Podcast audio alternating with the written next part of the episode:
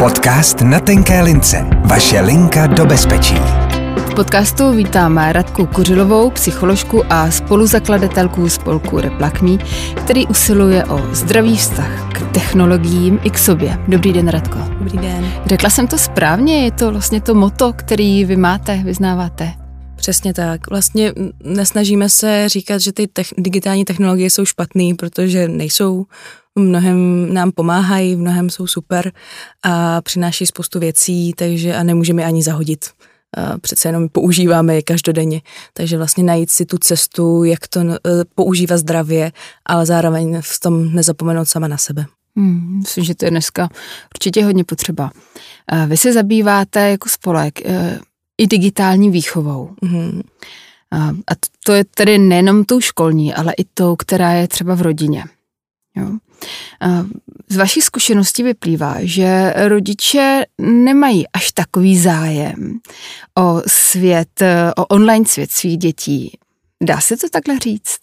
No, bohužel trošku dá, no. Aha. Ehm, my právě máme jeden program, který přímo nazýváme digitální výchova, kdy sbíráme od sedmáků až devátáků, kteří se do tohle programu zapojí, tak sbíráme nějaký data, informace a ty pak analyzujeme. A právě se tam ptáme na to, eh, jak často se s nima rodiče baví eh, o tom online světě a právě tam vlastně 82% těch uh, pubertáků říká, že se s nima rodiče nebaví nikdy nebo jenom fakt výjimečně, že to je velmi náhodně a to nám přijde jako dost alarmující číslo. Když se pak ptáme ještě, kolik jako rodičů se zapojuje přímo do toho světa, že by si společně to zahráli nebo nechali ukázat nějaký video třeba ze sociálních sítí, tak to číslo ještě větší, že 88% vlastně se uh, nezapojuje do toho světa. Hmm. Ptali jste se taky rodičů, jestli se třeba rozchází ten pohled jo? Mm, dětí a rodičovský, jestli si třeba rodiči myslí, že se zapojují, ale děti to tak nevnímají.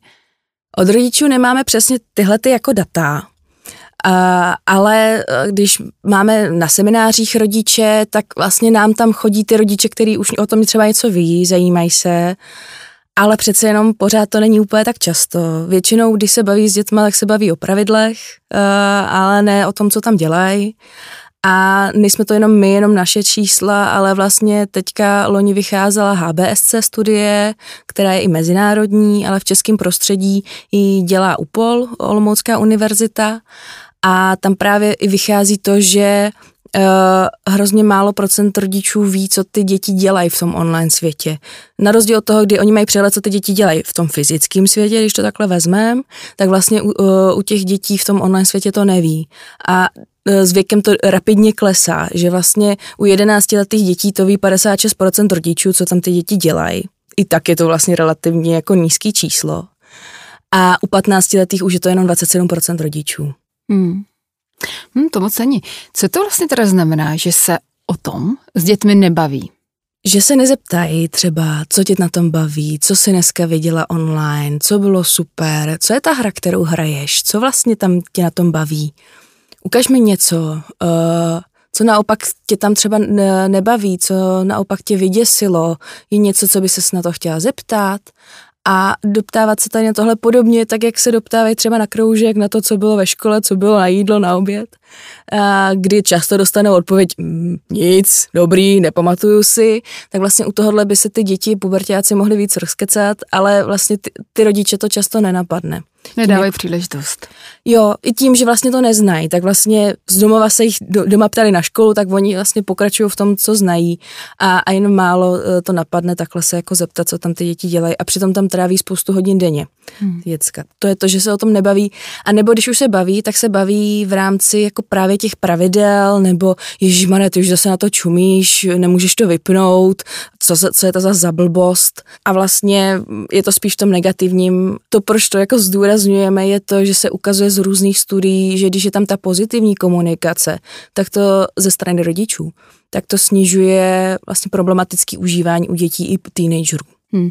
Ta pozitivní eh, konotace, kterou tomu rodiče dávají, tak to mně přijde, že je vlastně takový jako první na snadě. Už to vypni, na co tam zase koukáš, že to je ale hovadina a podobně. Jo. Takže tohle možná známe jako rodiče. Uh, asi to nějak jako dráždí, to, že ty děti jsou mm, v online, že vlastně koukají do zařízení, že nejsou přítomní tak, jak by si rodič představoval. Co jiného může být vlastně právě tady za tou negací, za tímhle přístupem? Může to být právě třeba strach, že vlastně v médiích se často říká, jak ty děti jsou hrozně na těch obrazovkách, jak to má negativní dopady a samozřejmě se zveličují uh, ty dopady, které tam jsou nějaký, ale třeba nejsou tak velký nebo nejsou tak výrazný, tak média to samozřejmě, protože tohle to táhne, tak to nafouknou. Zároveň to neznalost toho tématu vlastně ten vývoj těch digitálních technologií byl tak strašně rychlej, že eh, dnešní generace rodičů vlastně tohle to nezažili.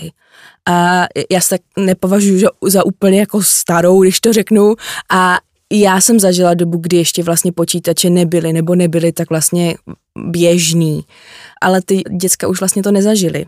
Pro ně už po celý život tam ty digitální technologie byly.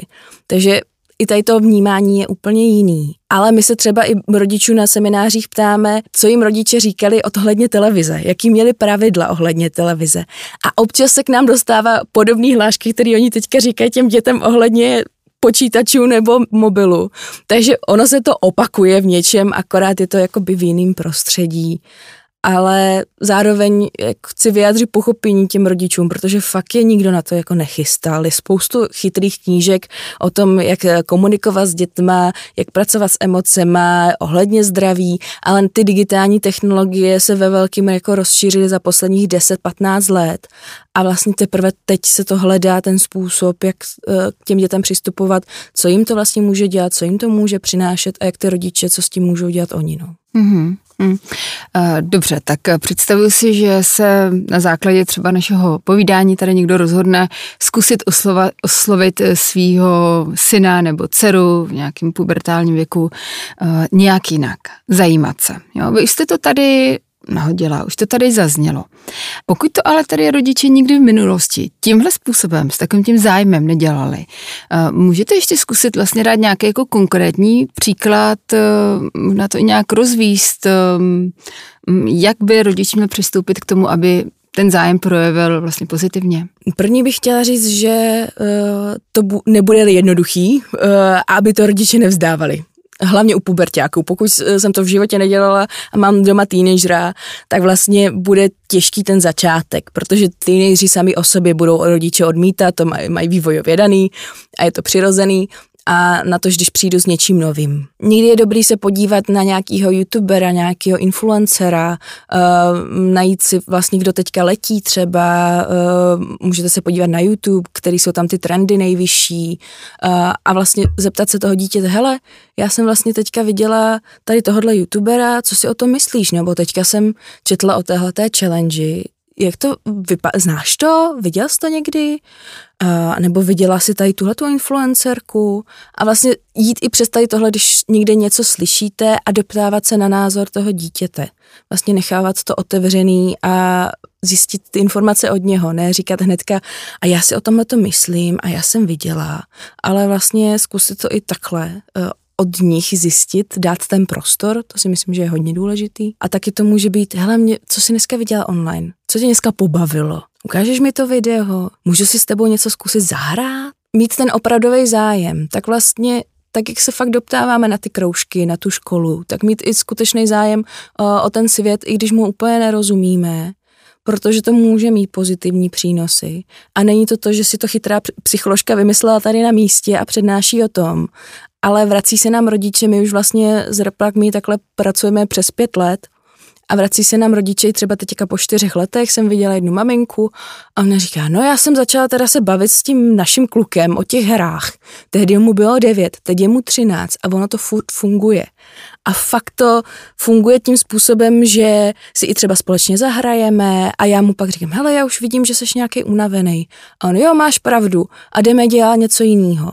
A i ty pravidla jsou jednodušší, samozřejmě to neznamená, že to nikdy neporušujou, ale i to jednodušší vlastně to poslouchání, protože ten rodič už najednou ví, o čem mluví, ví, na co ty pravidla nastavuje a ty děti nejdou tak víc do odporu, protože vlastně ten rodič ví, o čem mluví a není za sklem a není tak jako odstoupený od toho, ale dokáže se trošku i vyznat. A nejlepší cool mámy jsou ty, který ví, který jsou různé hry nebo ví, aha, tak tohle multiplayerka, to, to tady hraje s klukama, tak to vlastně teď vás nebudu rušit, za půl hodiny ti dojdu říct. Tak vlastně se nám i vrací tyhle jako mamky, které říkají, jo, já jsem teďka ta cool máma, která jako ví, co se děje a, a že ty ostatní to třeba i trošku závidí. Podcast na tenké lince. Vaše linka do bezpečí. To jsme byli u těch teenagerů a kdybychom ještě šli vývojově trošičku níž, právě do, tý, do toho období, kdy děti začínají hrát, eh, dostanou třeba první mobil, mm, nějak tomu jako dospějí, že od těch eh, her, které byly předtím, teď přicházejí do digitálního světa. Čím vybavit to dítě, kromě toho mobilu? Je jako dobrý o něčem edukovat, něco mu jako říct na začátku, nebo to nechat nějak jako organicky žít a, a podle toho, jak moc to dítě bude ten telefon používat a k čemu, tak to potom nějak jako redukovat? To je krásná otázka a je na ní hrozně složitá odpověď, protože e, my, když přednášíme jak rodičům, tak e, učitelům, tak vlastně potom se dostáváme k tomu, že to je hrozně komplexní téma a že ty digitální technologie nebo digitální well-being, když se o tom bavíme, tak zasahuje do všech těch oblastí e, života a je důležitý vlastně přemýšlet nad vícma věcma a nejen nad tou obrazovkou. A co první rodiče můžou udělat, je jednak všímat si vlastního užívání, to, jak já používám ty obrazovky, jestli když jsme u večeře, jestli tam mám tu obrazovku i já, jestli v pozadí hraje třeba televize nebo ji máme vypnutou, jak dávám pozornost tomu dítěti, jestli i já třeba občas jako neskroluju, nesížím ty sociální sítě nebo třeba zprávy, co se děje, když třeba čekám na autobus nebo tak jestli vlastně nechci potom dítěti něco jiného, než já třeba zvládám nebo nezvládám. Ale pak je to právě to, když se s ním bavím nebo s ní o tom, co se tam děje, co tam vidí, tak to dítě začne o tom přemýšlet. A to je nějaký kritický myšlení, ale zároveň nejen jakoby racionálně, ale i emočně. Že vlastně co to ve mně vyvolalo, jestli to bylo fajn, nebo naopak mi to zhoršilo náladu. A vypilovávat tady tuhle tu vnímavost, jednak přemýšlet nad tím, co jsem viděla a jednak přemýšlet nebo vnímat to, co to se mnou dělá vevnitř. Protože ty technologie nás k tomu nevedou. Oni chtějí, aby jsme nepřemýšleli, bezmyšlenkovistě jsme sáhli po tom telefonu. A takže pro nás vlastně to, že začneme nad tím přemýšlet a vědomě to užívat, to je to hlavní, ten hlavní krok k tomu zdravému používání a právě když se o tom ty rodiče s dětma baví, tak je vedou k tomu přemýšlení. To, co je nějak pod čarou, nebo mezi řádky, jo? to, co není vlastně jenom ten konzum, ale mm, to zastavení se, podívání se dovnitř a říct, tyjo, tohle mě otrávilo, nebo naopak, tyjo, tohle mě fakt pobavilo, mám lepší náladu, tak něco takového. Přesně, přesně mm. tak. Kdybychom se bavili o tom, eh, jakou funkci nebo roli možná měly digitální hry nebo technologie vůbec a online svět, kontakty eh, v době covidu. Jo, v době, kdy vlastně online, eh, bych řekla, nějak jako ex celoval, nebo byl na ní kladený větší akcent díky mm. tomu, že to byl komunikační prostředek a že zprostředkovával od výuky až eh, po kontakt eh, s rodiči a prarodiči. Bylo to nějak eh, z vašeho pohledu důležitý období právě pro tu současnou generaci, co to tam udělalo a jestli to tam mělo i nějaký třeba jako řekněme obraný mechanismus v té době, kdy to byl skutečně prostředek ke kontaktu pro teenagery. Rozhodně v době covidu ty digitální technologie byly velmi, ale velmi důležitý. I pro nás, pro dospělí, natož pro ty děti. Představte si, že v tomhle jste rok, dva roky a najednou vlastně vám dospělí říkají, ale to je blbost. To, co mi teďka zachránilo jako zdraví, zdravý rozum eh, nebo nějaký vztahy s kamarády, tak já mám teďka zahodit, protože to blbost. Je to pro ně těžký to dávat vlastně bokem, Navíc, když se k tomu teďka dostali vlastně víc dětí, nebo víc dětí, takhle. Uh, protože samozřejmě se na to museli učit, takže děti, které by dostali třeba ten tablet nebo ten počítač mnohem později, tak ho dostali už dřív. a vlastně se to dostalo k více lidem.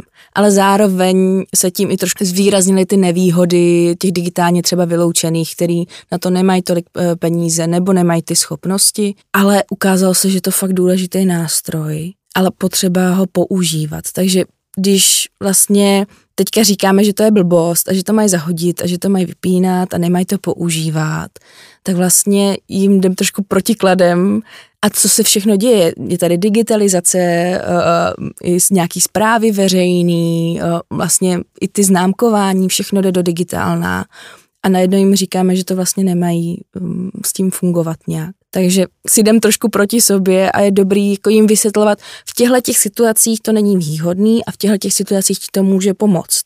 A vlastně rozdělovat to, nebrat to celkově, ale zaměřit to vždycky jako na ty konkrétní oblasti, konkrétní situace a i konkrétní děti, protože některé děti dokážou být v pohodě na Instagramu třeba dvě hodiny a neudělá jim to vůbec nic a jsou v pohodě. A některé děti tam stráví čtvrt hodiny a fakt se z toho cítí blbě. Takže ono je dobrý i vlastně přistupovat individuálně individuálně k těm dětem, co vlastně i třeba, co pro ně to znamenalo v tom covidu, jak to teďka vlastně na ně působí a samozřejmě to urychlilo něco, ale to, že ty digitální technologie mají významnou roli, to tady bylo i předtím a bylo by to tady i potom, jenom to prostě díky covidu se urychlilo. Hmm. Že v té době to byl nějaký funkční mechanismus, který my vlastně teď nechceme, aby opouštěli, protože víme, že to za určitých podmínek pro ně bylo skutečně jako funkční. A to, co jim teda říkám, když říkáme odlož to, mm, máš na to jenom, já nevím, 20 minut omezený čas, bez toho individuálního přístupu, tak může být někdy zdrojem nějaké jako nedůvěry třeba v tom vztahu. Jo, Hmm. A hlavně, když tam nejsou fakt ty pravidla vysvětlený, ty pravidla jsou hrozně důležitý. To jenom bych jako chtěla říct, že jsou fakt hrozně moc důležitý. Ale pokud nejsou vysvětlený, nebo pokud jsou velmi razantní bez pochopení toho světa, tak ty děti budou mít tendenci to obcházet, uh, stává se nám, že nám děcka říkají, jo, tak já vím přesně, jak mám obejít tu rodičovskou kontrolu, nebo uh, jeden chlapeček říkal, no když bráchovi máma vypne Wi-Fi, tak brácha jde před knihovnu, protože tam to chytne. Jo, mm-hmm. že, že vlastně uh, ty děti si to najdou tu cestu, jak to obejít. Takže spíš jako jít přes ten komunikační a vysvětlovací, mít tam ty pravidla, ty jsou důležitý, ale vlastně i s tím pochopením a právě to trošku i přizpůsobit tomu dítěti, protože někdo na to bude citlivější, bude potřebovat méně času a někdo vlastně může mít víc času a bude v pohodě. Kdy se stává to užívání sítí, her, čehokoliv problematické? Pokud nám to už nějakým způsobem zasahuje do nějaké oblasti života, a už se tomu vlastně přizpůsobujeme, což je velmi obecný. Konkrétně je to, pokud třeba začnu kašlat na školu, jo, pokud už se nebudu tak učit, protože jenom, jenom scrolluju na těch sociálních sítích nebo hraju.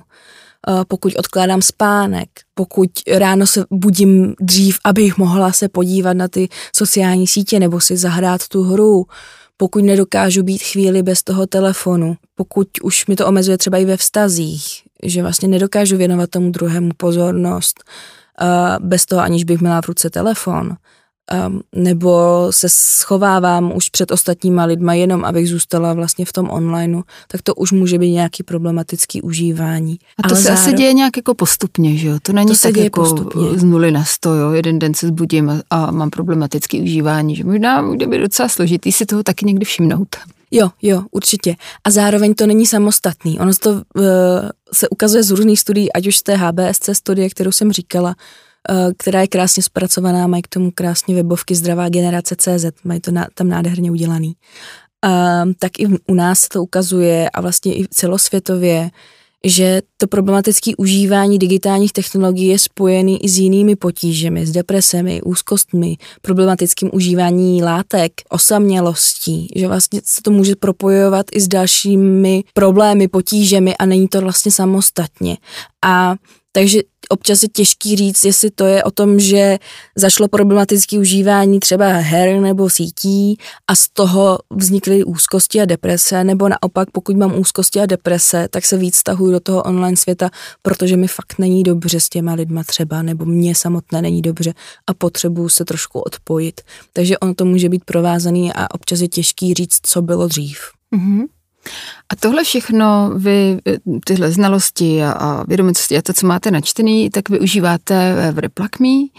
kde pořádáte teda různé, jako jsou to semináře, vzdělávací aktivity pro rodiče, pro školy? Jo, my chodíme vlastně do škol, takže děláme program i e, pro děti vlastně od třetí třídy až, až po středoškoláky.